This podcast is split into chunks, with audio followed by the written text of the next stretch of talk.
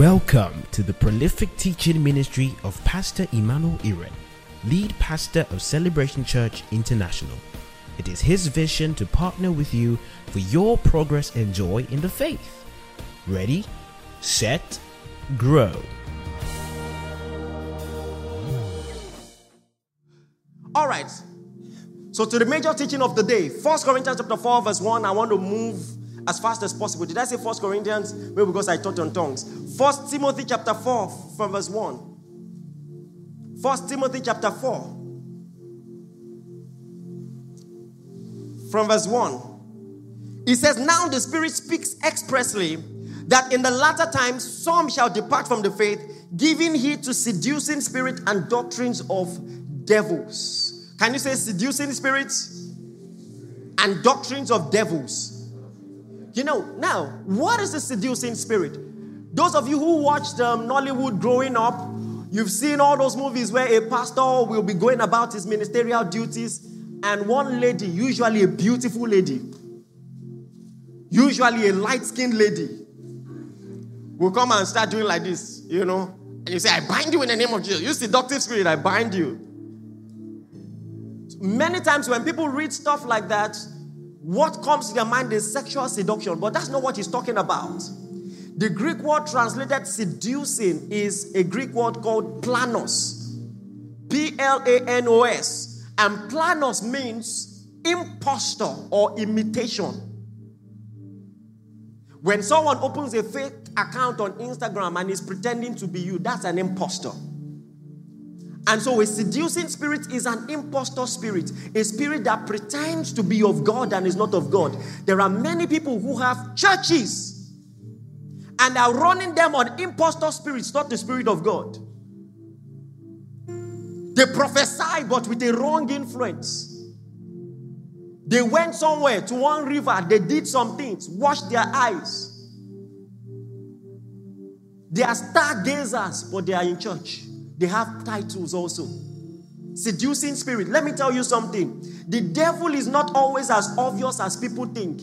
He won't come to you wearing red and with a conspicuous horn saying, Hey, I'm devil, run away. Mm-mm. Like in Genesis chapter 3, he will come as someone on your side giving you good advice. Ah, ah, you are missing, no? You have not eaten of the tree of knowledge of good and evil. It looked like good advice. The Bible says, For even the devil presents himself as an angel of light, he won't present himself as dark as an angel of light, as someone on your side, seducing spirits. And that's why he said, even many people in church will be deceived. They will depart from the faith and give heed. Because for some of them, they didn't tell that there was a difference. They didn't know that this spirit was not of God. Especially if, if you are someone who is always curious, ready to experiment. You hear there's a program here, you go there. You hear there's a man of God here, you go there. Always moving from place to place you are, you are, you are likely to fall to this trap. Curiosity. At some point, you're going to have to learn to settle in the place that God has blessed, the place that God has led you to, with the man of God that God has led you to. Stay there. They will give heed to seducing spirits and doctrines of devil. They left the faith for it. The Spirit has warned expressly that this will happen. So, something you must know about the devil is this he tries to imitate everything that God is doing, he tries to imitate it. That's why he's called Antichrist. Mind you, the Antichrist will not be conspicuously against Christ, he will imitate Christ, he will perverse the message of Christ, he'll be a counterfeit Christ. So there are many people who have come on the earth and said, I'm the Christ. I'm the Christ you've been waiting for. That's Antichrist. It will not necessarily be someone outlandishly against the church, it will be someone who even has a church. Are you listening to me? This is very important. And there are many examples of Christian practices that have a negative parallel. Just imagine the Bible tells us that a woman who had familiar spirits saw the disciples and prophesied, These men bring you words of eternal life. Was the prophecy not accurate? Eh, but listen, The spirit was a familiar spirit, an impostor spirit. In the kingdom, the end does not justify the means, so the source is important. The fact that what you prophesied is accurate is not enough for me to believe you. Are you learning this? This is for your safety. This is a teaching on discernment. She didn't say anything wrong. Everything she said was right. Yet, the apostle looked at her and said, You foul devil, come out of her. So it is not until the prophecy you give is negative that we stand against it. You can be doing everything right. If it is with the wrong spirit, you are still wrong. And we won't tolerate that. Say loud, amen.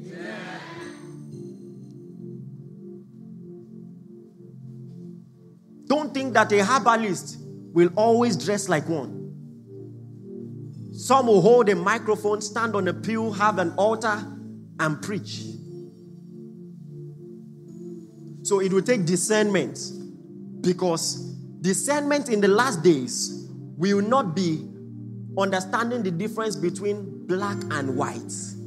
That one doesn't take much discernment, it's obvious. Discernment is understanding the difference between white and gray. It will be close, it will be similar. Sometimes when people are saying this man is not of God, you'll be saying, ah, uh-uh, oh, he's nice now. He does charity. He does this. When you speak about things like that, church people will rebuke you. What is your own? Some will even say you are jealous. Come on, are you with me? Because it is the difference not between white and black, but between white and what? Gray. It will look similar. So don't think that false teaching will be totally false. They will tell 10 truths and add one lie, one fundamental lie. So false ministries will be getting many things right. And then one fundamental error will be there. But because of the many things that they are getting right, you'll be less disposed to standing against or refuting what they stand for. After all, see the good work they are doing. Just imagine you ask for a glass of water and the water is pure. Maybe any good, reputable um, table edible water brand that you know. Portable water brand and they put it in a glass cup and they just add one drop, just one drop, one drop of excreta. Are you going to drink it? But listen, the water is mostly clean. It's mostly clean. Why won't you drink it? Because one drop is enough to corrupt the whole thing. A little leaven leaving at the what? Uh-huh. That's, that's the understanding that you must have. If the source is wrong, the source is wrong. If the motivation is wrong, the motivation is wrong. Amen, someone. But that's not where I'm going today, even though that's an important lesson. You see, the point I'm making is the devil has imitated many things that the, the Lord does. I remember years ago, um, my father's finances took a huge financial hit we, I grew up in a very, very comfortable home, and that's putting it mildly. My dad was actually doing well financially early, had three companies of his own, and all of that. But he took a major financial hit, and all of a sudden, we had to leave the highbrow area where we were living in, in Lagos and to go to a place, a more remote area called Ikotun in Lagos. And Ikotun some parts of it are still relatively remote now. But now I'm talking about 1998. You can imagine what it looked like then.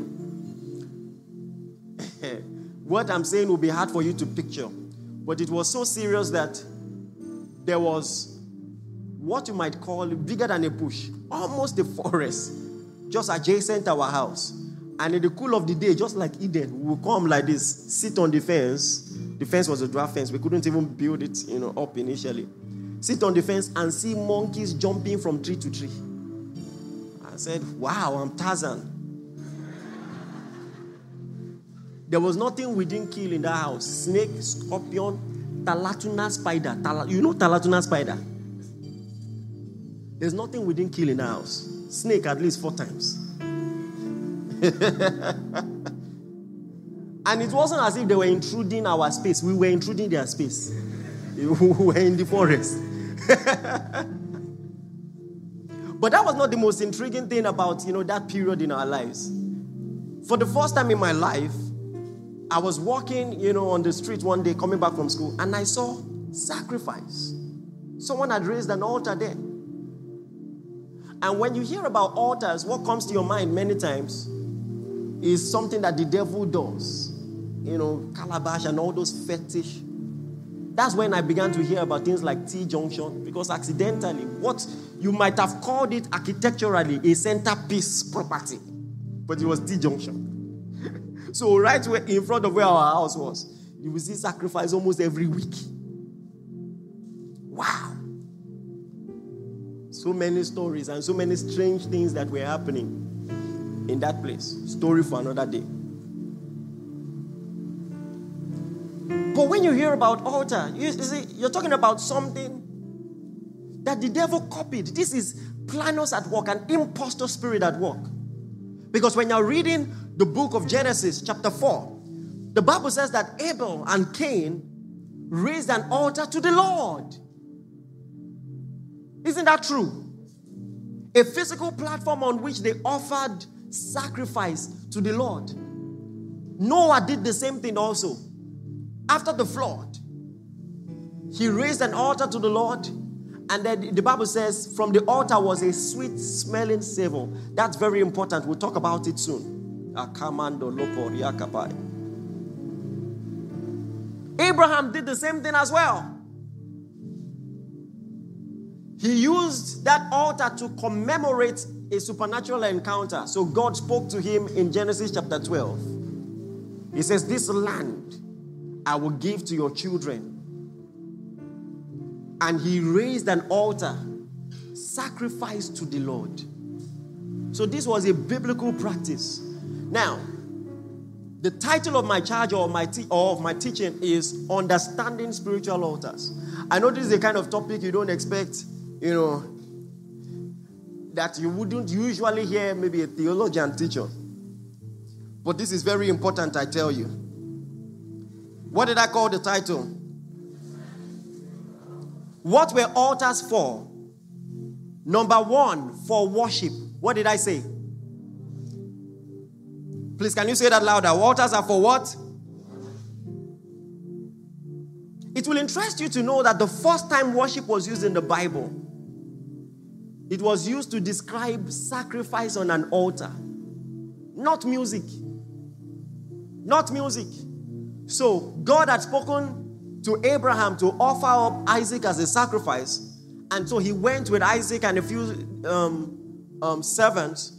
And in Genesis chapter 22, verse 5, Abraham told the servants, He said, Stay here with the donkey. The lad and I will go yonder to worship. Stay here with the donkey.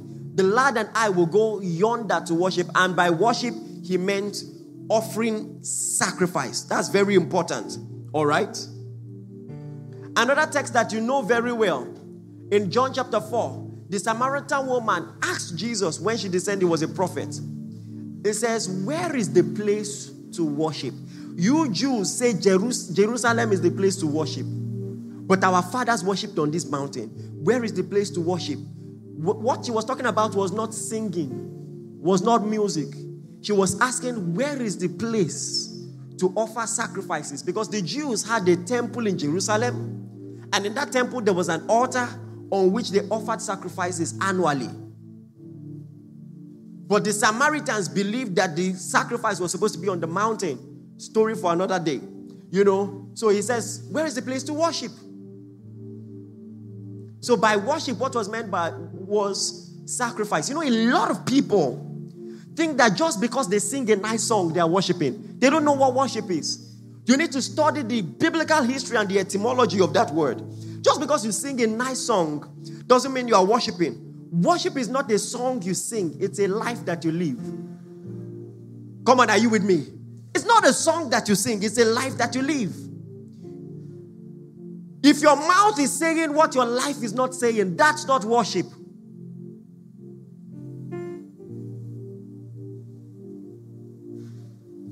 So, what is worship? Worship is anything that demonstrates your devotion to the Lord. Worship is anything that does what? Demonstrates your devotion to the Lord. So, singing can demonstrate your devotion to the Lord, but it is not limited to singing. You can demonstrate your devotion to the Lord through obedience. See, let me tell you something. If you like, sing from now till tomorrow.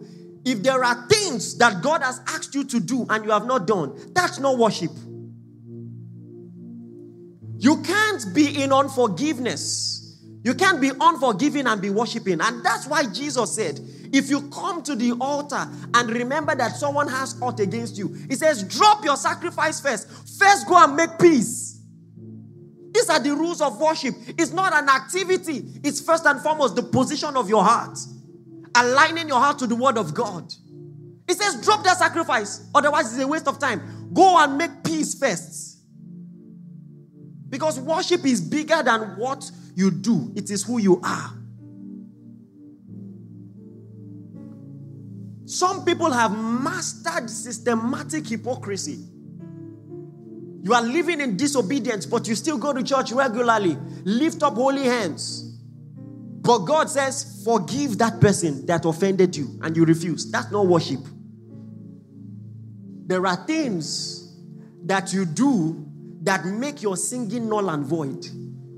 And God looks at you and observes and says, These people draw nigh to me with their lips, but their hearts are what? So you worship with obedience. You can worship with generosity.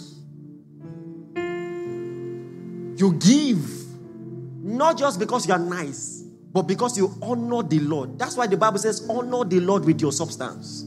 Now, that's worship.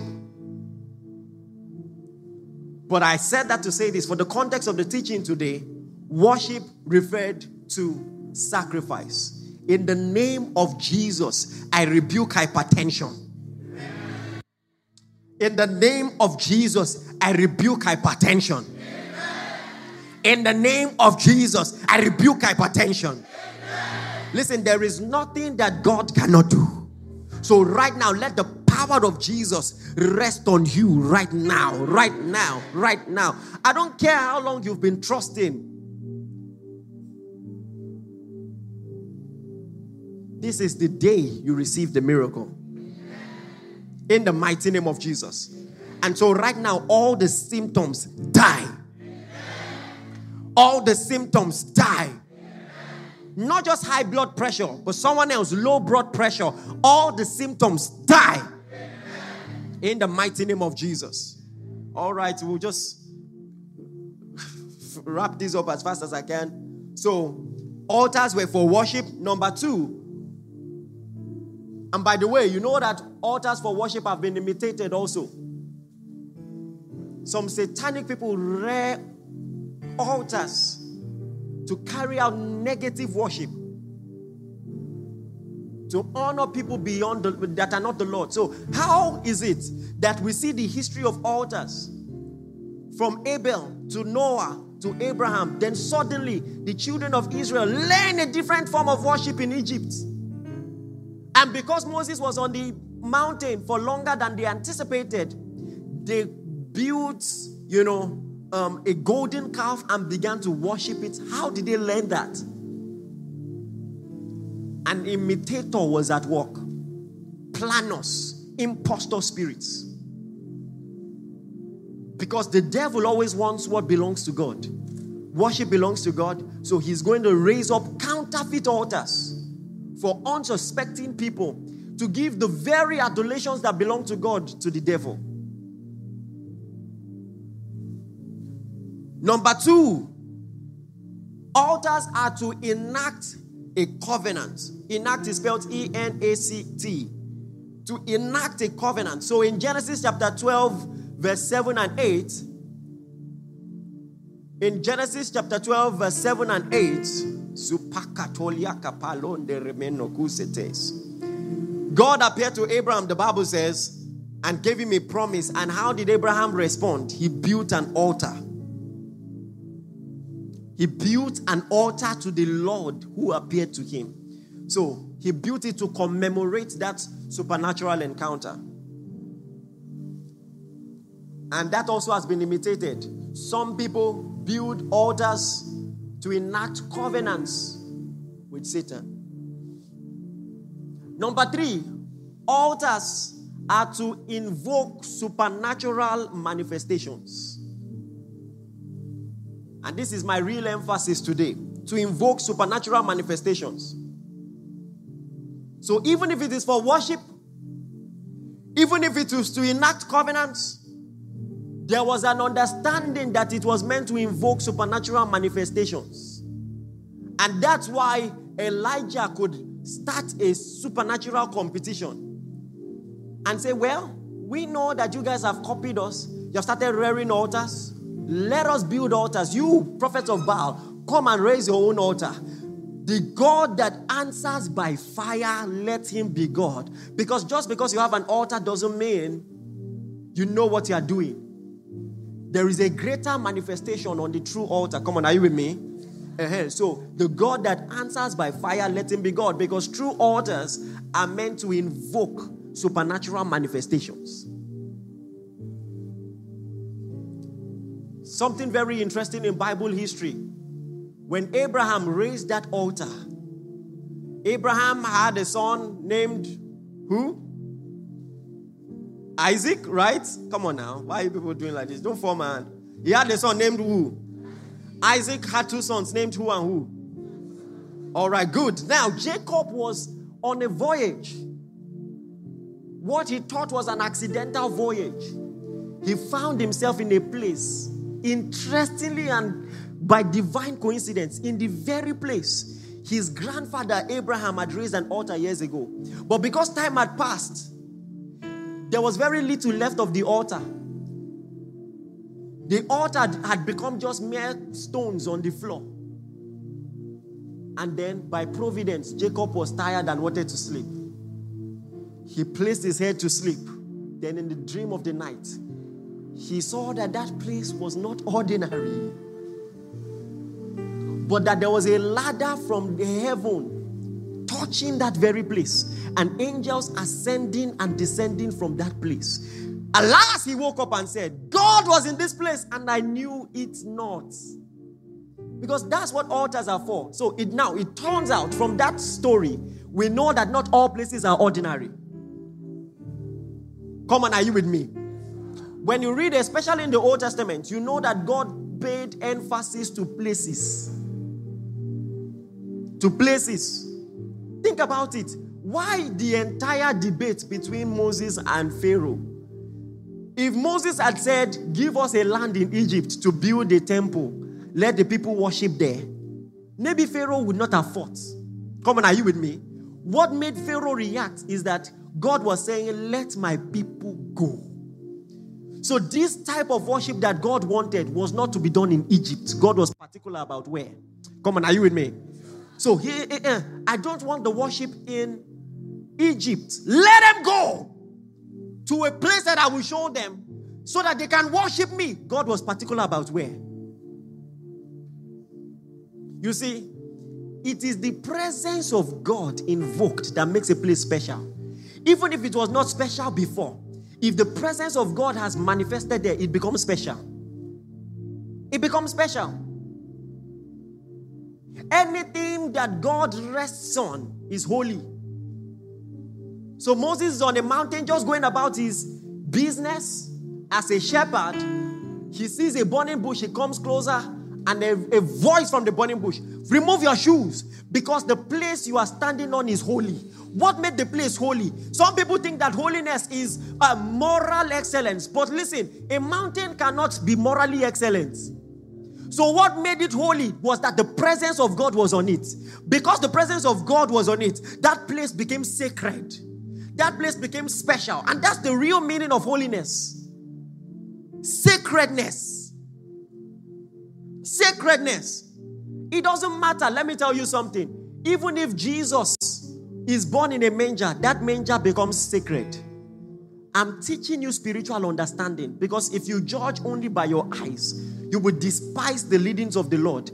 If God tells you, go and wash in the Jordan, if you like, say, no, that Jordan is not fresh, it's so dirty. Go and wash in swimming pool, see if anything will happen. Because sometimes the place matters. Are you with me? Uh-huh. So, of all the places, because there was no room um, in all the hotels, Jesus was born in a manger.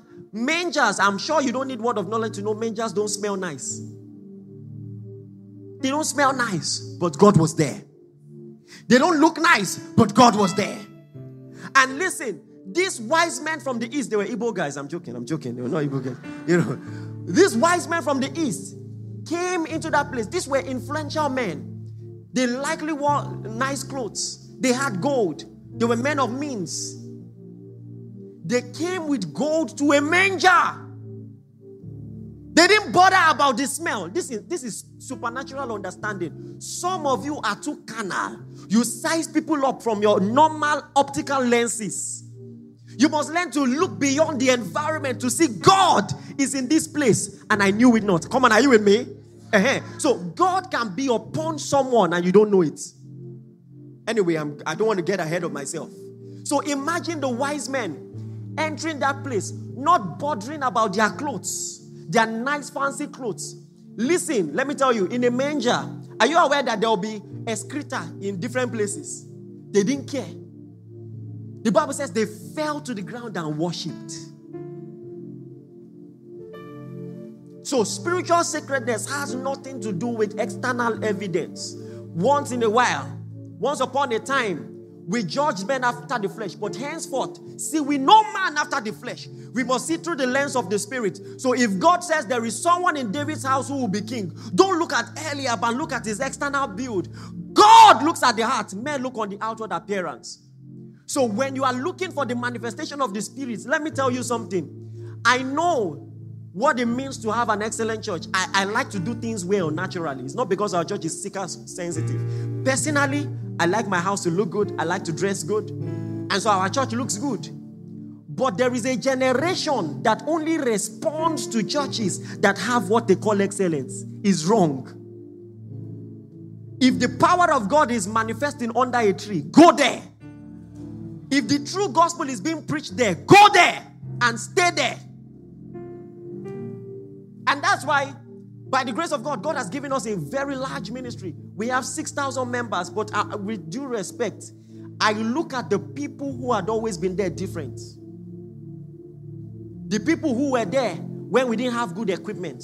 The people who were there, you know, because now everybody says we believe, we believe in this ministry.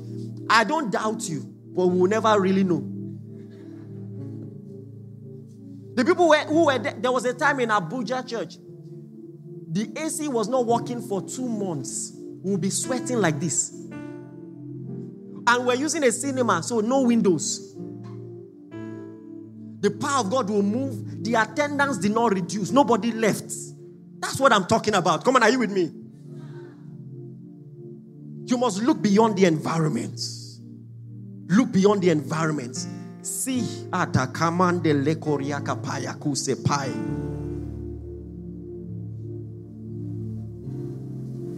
Understanding spiritual what? Come on, understanding spiritual what? So Jacob woke up and said, God was in this place and I knew it not.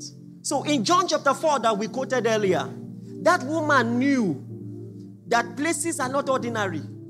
You can't just go to your backyard and offer sacrifice there. You are doing it for yourself. So she asked a very important question Where is the place to worship? Because the where is important. Come on, are you with me? Uh-huh. The where is, is just like agriculture. Don't put a seed on the table and expect it to grow. Where you put it matters. So, where? Our fathers worshipped on this mountain. Just imagine, and this is why knowledge of the where is important. Just imagine the person you thought you are, your fathers had been sacrificing to is talking to you. Sacrifice in those days took a lot of money because to buy lamb is not cheap. To buy ram is not cheap. Come on, are you with me? And our forefathers had been sacrificing on this mountain, and Jesus said, You worship, you know not what. Meaning, you people just wasted your time. He said, Jerusalem is the place to worship. Uh, are you with me? Every year, they had been slaughtering sacrifice that God did not honor giving the sacrifice of Cain for, for yourself. Because when it comes to altars, you must do it according to divine order. Come on, are you with me? So, two things to know about altars. Number one, the place matters, right? At least in the Old Testament, the place matters. And number two, literal altars are now obsolete, meaning we don't do that anymore. Literal altars are now obsolete. So, just in case you've been wondering, why don't we bring lambs to church like in the olden days and just slaughter lambs, you know. Maybe in case you've been wondering, because a lot of people don't understand the Old Testament and, and the New Testament, they don't understand the difference. They think the only difference is that white blank page in your Bible that separates them. But there's a huge difference. So now Jesus said, Jerusalem is the place to worship. But he didn't stop there. He says, The hour is coming. Oh my God. Are you with me, please? So, Jerusalem is the place to worship, but even that has changed. The hour is coming, and now is when the true worshippers say, true worshippers. You know, we use this phrase to talk about worship music. You know, when you want to have worship concert, you know, say true worship. You know, I worship God sincerely from your heart. That's not true worship. Oh. He was making a contradiction or contradistinction between raising a physical altar and altars as we know it now. He says, The true worshippers shall worship the Father not in Jerusalem, not on this mountain, but in the spirits. So, where is this worship in the spirit? I will explain it to you. The worship in the spirit is understanding that all those things in the Old Testament were just a symbol of what Christ will do. They were not the real thing. Put up Hebrews chapter 10, verse 1 very quickly. Hebrews chapter 10, verse 1. He says, For the law having a shadow of good things to come. Can you say a shadow? For the law having a shadow of good things to come and not the very image can never, with those sacrifices offered year by year, continually make the comers thereunto perfect. So he's talking about altars, and he says the altars in the Old Testament were a shadow, they were not the real thing. So, as powerful as they were, they were just a shadow. And that's why he says true worship, not because the other worship was false, but because it was just a type, a shadow.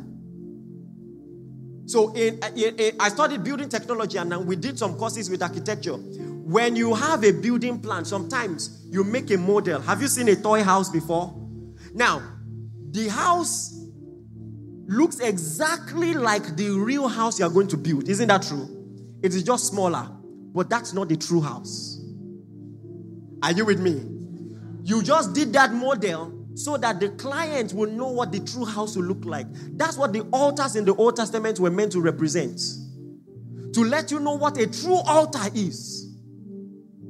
So they had temples, but there was a true temple so now, when you're reading Acts chapter 6,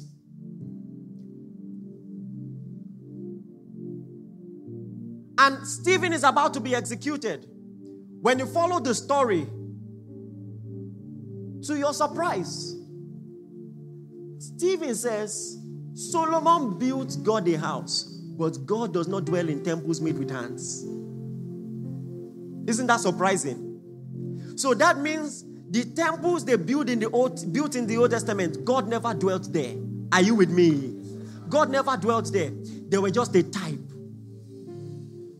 Also, the altars that they built in the Old Testament, that wasn't the true altar, it was just a type.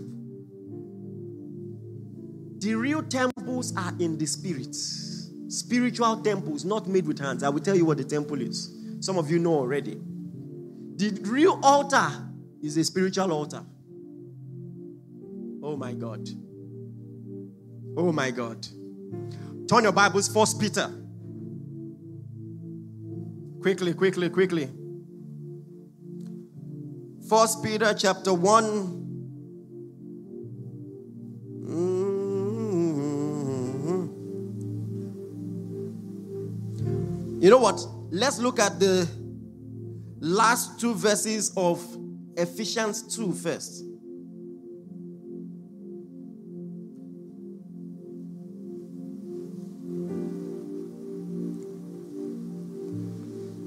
Look at Ephesians 2. We'll read verse 21 and 22. Listen, what I'm teaching on is going to change your life.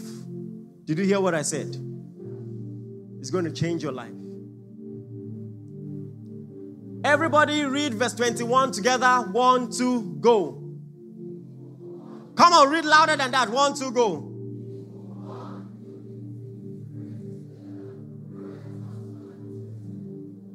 Verse 22, 1 to go. In whom ye also are builded together for an habitation of God through the Spirit. Now, he's saying all the buildings that Solomon built,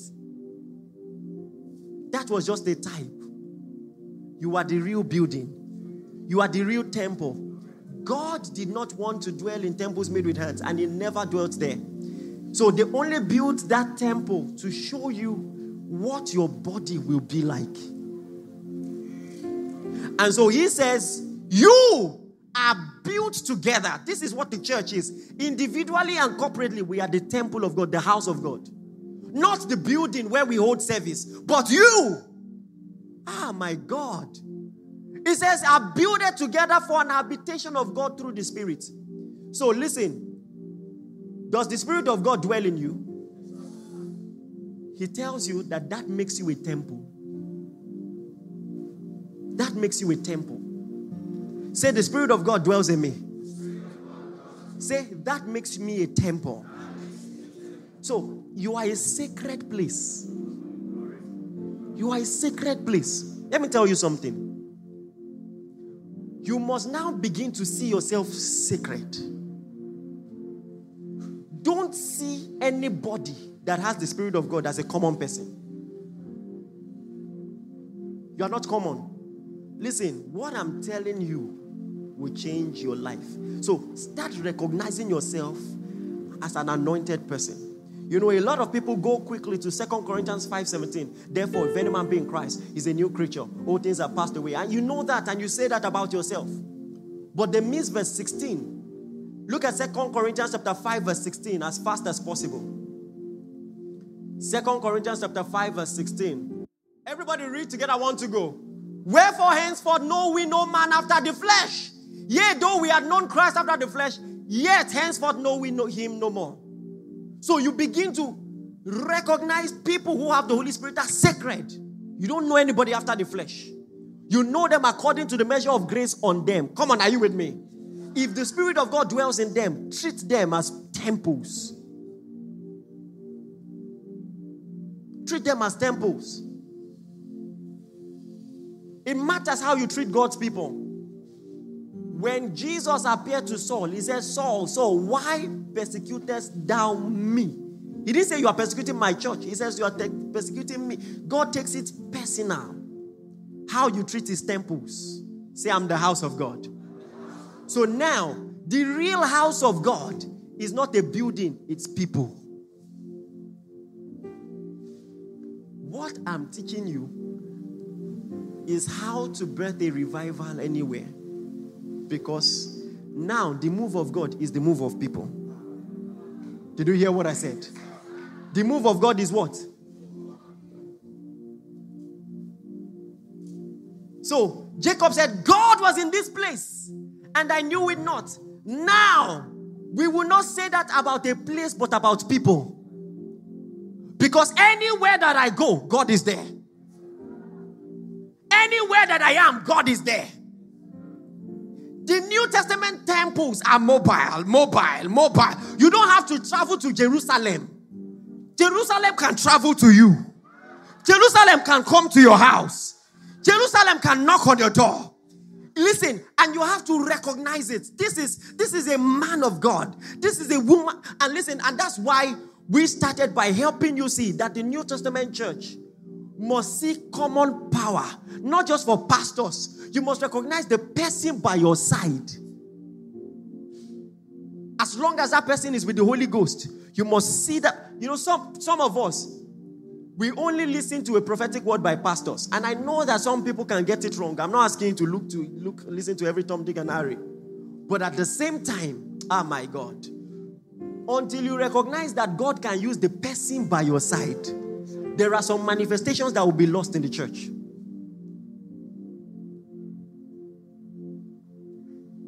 Are you with me? New Testament temples are people. New Testament altars are people. I am the temple of God. I am the altar of God. I am a sacrifice unto God. Spiritual altars are people. Come on, are you with me? The same way Jacob encountered a place that looked ordinary, but it was not. You may look ordinary when people encounter you, they must discover that you are not. They must. Listen, it's a mentality I'm building in you. You are not ordinary. And you must carry yourself like a temple. You must walk like a temple. Look at Romans chapter 12, verse 1. Romans chapter 12, verse 1.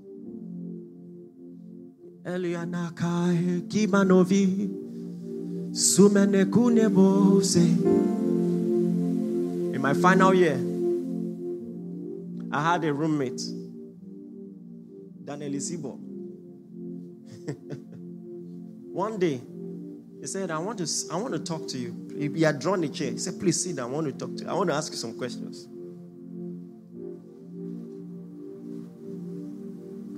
He said, every night, I notice some strange things in this room. He said, I see some things, like white, moving fast. He said, Are those angels?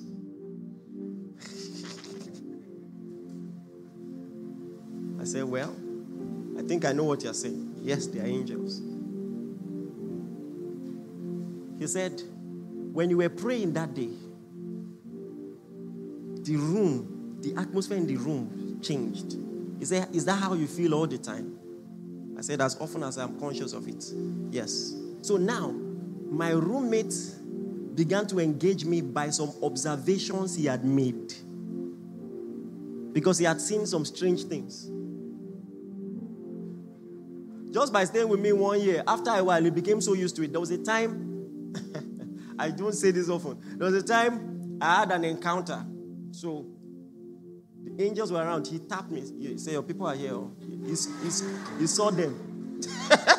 but, but it only took months. He got used to it. He said, Your people are here. Hallelujah. Ah, ah. Because if you put the ark of God beside Dagon, hey, there must, something must happen now. There's a gospel artist in this country he stayed with me for a while. And then he woke up on. there was a time we had to stay on the same bed.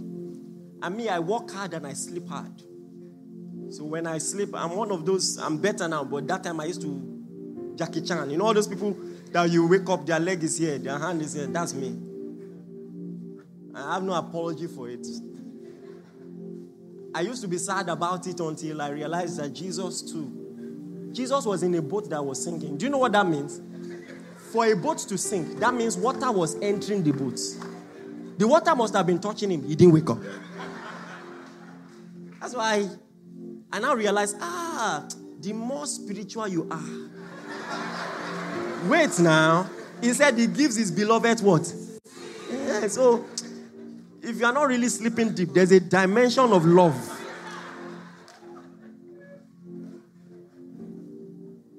So I was just sleeping. I was just sleeping my own. I would roll, hit him. He said, when I hit him, jolt of electricity will go through his body. He will wake up. He will look at me. I'm sleeping. He will sleep back. I will roll again, roll again, hit him. Power. You know? He said it happened four times. About three or four times. And I was just sleeping. I'm not telling you so that you say, ah, this man of God. I'm telling you about yourself, yourself, yourself, yourself. So, so if you don't get conscious of it, you won't begin to see it at work in your life.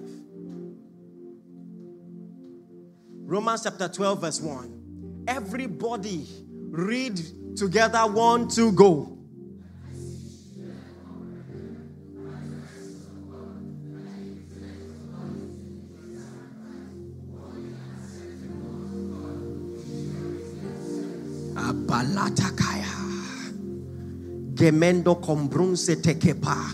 He said, I beseech you, I beg you.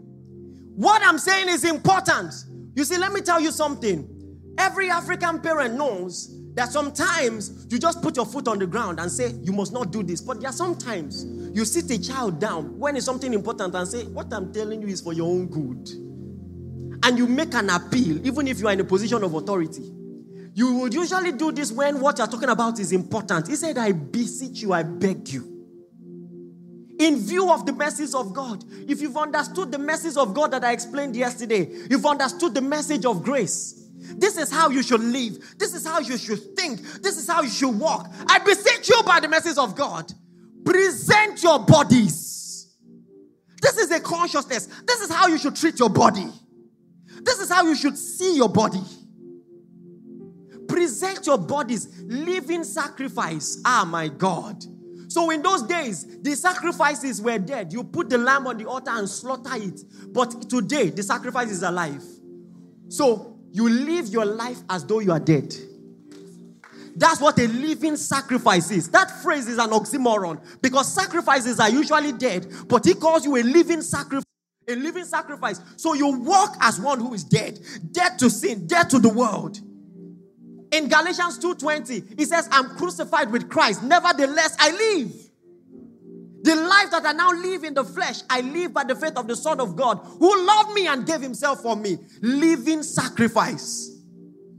So I'm conscious I am the temple of God. When I sit on a well and see the Samaritan woman, I recognize every opportunity as the gift of God. That, so, see, listen, listen. I said in every temple, the presence of God is invoked, right? So, God is transcendent. He's in heaven. You know, he's so far away. Some people are wondering, where is God? But in the Old Testament, there were altars that served as portals. A ladder from heaven touched them. So now, spiritual things could be accessed through those altars. Such that even if, like Jacob, you didn't know, you were just sleeping, you will see a ladder from heaven touching the earth. Now he says, You are, you are, you are an altar. Come on, are you with me? Ah, yeah, yeah, yeah, yeah. I almost forgot to show you this. Open your Bibles, John chapter 1. This is very good. Jesus, Jesus, Jesus, Jesus, Jesus, Jesus. Bele Koria Kabaya. I'll read two texts, John chapter 1, verse 51, and then we'll read First Peter chapter 2, verse 5. John chapter 1, verse 51. This is Jesus talking, and see if what he's saying brings anything to your mind. Jesus said, and he said unto him, Verily, verily, I say unto you, hereafter you shall see heaven open and angels of God ascending and descending. Is, did he say on a ladder? Who did he say? So listen, in the vision of Jacob, that ladder represented Christ. It is Christ that has become our bridge to the supernatural. As long as you have Christ in you, listen, heaven and earth unite in your hearts.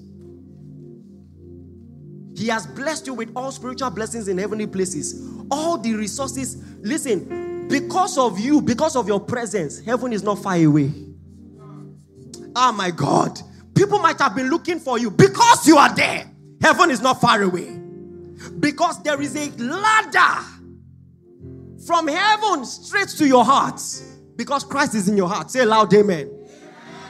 Look at First Peter chapter 2, verse 5. This is a mentality you should have. First Peter chapter 2, verse 5. It says, You also as lively stones. So in the Old Testament, you know, they raised up literal altars, they put stone upon stone to build a platform on which sacrifices can be made. But now, it says, You are lively stones.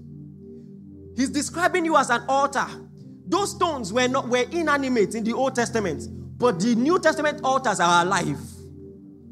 Your body is an altar, so he calls you a lively stone. Come on, are you with me? He says, built up as a spiritual house, a holy priesthood to offer what? Meaning, from your life, there must be incense. The Bible tells us in Revelations 5 that angels carried incense, which was the prayer of the saints. Just the same way sacrifices, you know, were offered, and from Noah's sacrifice, the Bible says God smelled a sweet smelling savor. There must be a savor coming from you every day.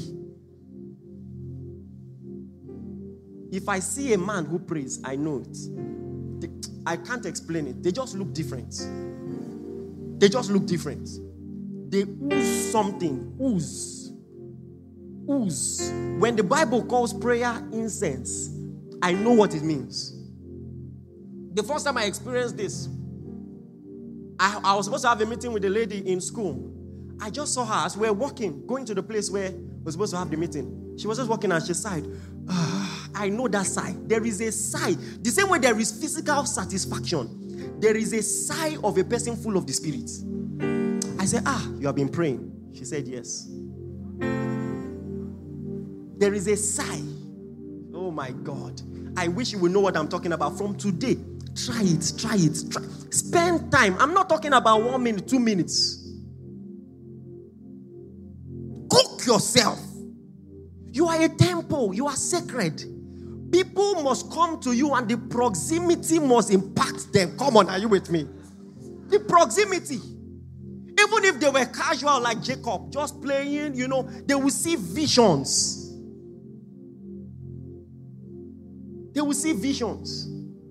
I receive a mail every day. Someone dreams about me every day. I tell you the truth in Christ and I lie not. Every day. Countries I have not been to. People have been healed through dreams many times. A lady said in a, in a dream, she was going to her kitchen. As she opened the fridge and closed it, she saw me. I said, Kneel down. And she knelt in the dream. I laid hands on her and said, Ulcer, go. And she woke up and ulcer was healed. Another one said, This is someone I'd, I'd not, okay, I'd, I'd only seen that one once, but he's not a member of our church. He's from a very fetish background. And in a dream, he was in a service, even though he doesn't attend our church, and I was preaching. No, no, no, no. That's that's I'm mixing it. I'm many. So this one, I came to his room and I pointed at him and prayed, and he vomited an idol. So demons expelled from people. All of this starts by you just beginning to consider I'm, I'm not ordinary. Do, did you understand what I'm saying? Once upon a time, I discerned people after the flesh, but no more. Beginning from myself. I refuse to discern myself after the flesh. I am not ordinary. Come on. He says, This sign shall follow them that believe. In my name they shall cast out devils. They shall lay hands on the sick. He didn't say, he wasn't talking about prayer. Oh. Even if it is an accidental touch, that someone, you know, we are going and someone with the issue of blood just touches you, something will happen. Ah, do you understand what I'm saying? You will feel something leave because you are an altar. You turn around and say, ah, some, something left me. And everybody's like, everybody's touching you physically. What do you mean? Uh-uh. There is a different type of touch. How does God cause a revival in places? By awakening people to the consciousness of their sacredness. When you start walking in the consciousness that your body is the temple of the Holy Ghost, that you are an altar, that you are God's avenue for reaching out to people, it will change your life. It will change the life of people around you.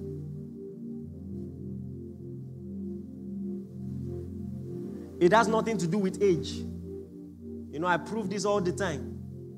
You know, if you have a key to a door and you put in the key, the door will not say, How old are you? If you have the key, you have the key. So then, as an undergraduate, sometimes parents of students will come and look for me so that I can pray for them because it has nothing to do with age. I look young now. Imagine what I look like in 2010. Hallelujah.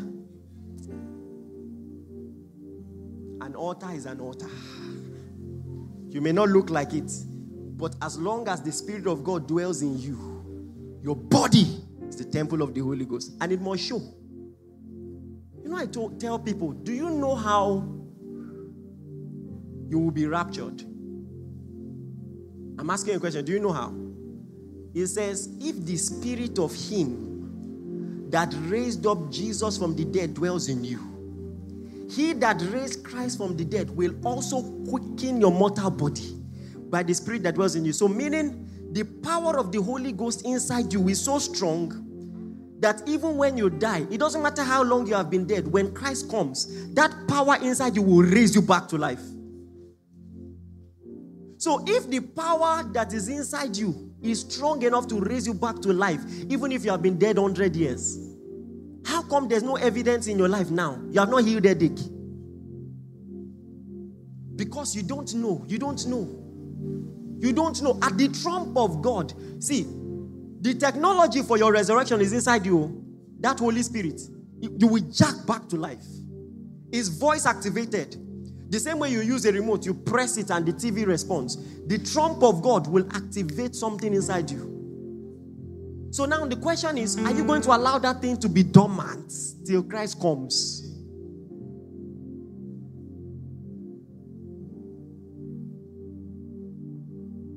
So God will not just have me pray for the sick so that you receive a healing. That's not New Testament. He sent me here to make a healer out of you. Because he didn't say this sign shall follow pastors, they shall lay hands on the sick. Eh, he says this sign shall follow them that believe. So, as I pray for you, you will learn to pray for others. You see, start practicing it. And never give up. Never give up. Never give up. You know what? Um, you know, years ago, I told one man of God, I said, I see miracles, oh, but not as often as I want. There is no type of miracle I've not seen. No type. I've seen the dead raised. I've seen blind eye open, deaf ear open, deaf ear plenty. All types. Hallelujah. You know, there was a time in school, someone was standing, you know, with a with a walking stick. I wasn't even praying for him. I was praying for someone in front of him. I stretched my hand to the person. He at the back fell down. And his the pain in the leg disappeared. Come on, are you with me? So I've seen that since. But now, so I was asking the person, I said, How can I see this more regularly? I want to see this all the time. He said, Keep at it. He said, Never ever give up. Keep at it. There was a time, out of 10 people, I will pray, one will be healed, or maybe half, because the healing will not be complete. After a while, I moved to two, to three. So now, the percentage is increasing. I will keep at. Are you, are you listening to me? Keep at it. So even I, your pastor, eh, I'm still contending. And this is how I'm contending. My body is the temple of the Holy Ghost. I'm growing in the consciousness of this. I'm growing in the consciousness. You know, I spend time praying, you know, oozing out these graces. Oozing out these graces. Oozing out these people who have followed me from years know that the me of today is not the me five years ago. In fact, every 12 months, the grace change must increase. The, it must be tangible. Tangible. I, I, because I expect it. Come on, are you with me? From today, expect it. So, right there on your seat, you know, if I ask you stand up and pray, you're already used to praying religiously. So, right there on your seat, just be conscious of the presence of God. The same way Jacob said, God was in this place and I knew it not. God is inside you. Do you know it? So just acknowledge it. Ah, so it turns out I am more powerful than I realized. No wonder Paul says, Unto him that is able to do exceeding abundantly above all I can ask or think. Meaning, my mind cannot even grab how powerful I am. My mind cannot even grasp how powerful I am because what is inside me exceeds abundantly what I can even think. I am more powerful than I have imagined. More powerful than I have imagined.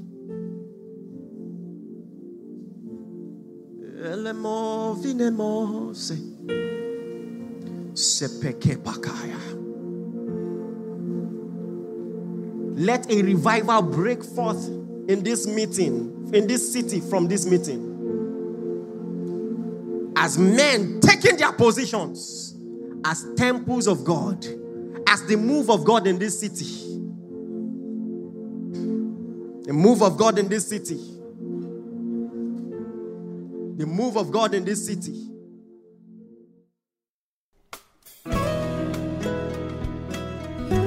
Thank you for listening. We are sure that you have been blessed. For inquiries, reach us on our helpline 0809 996 7,000. Blessings.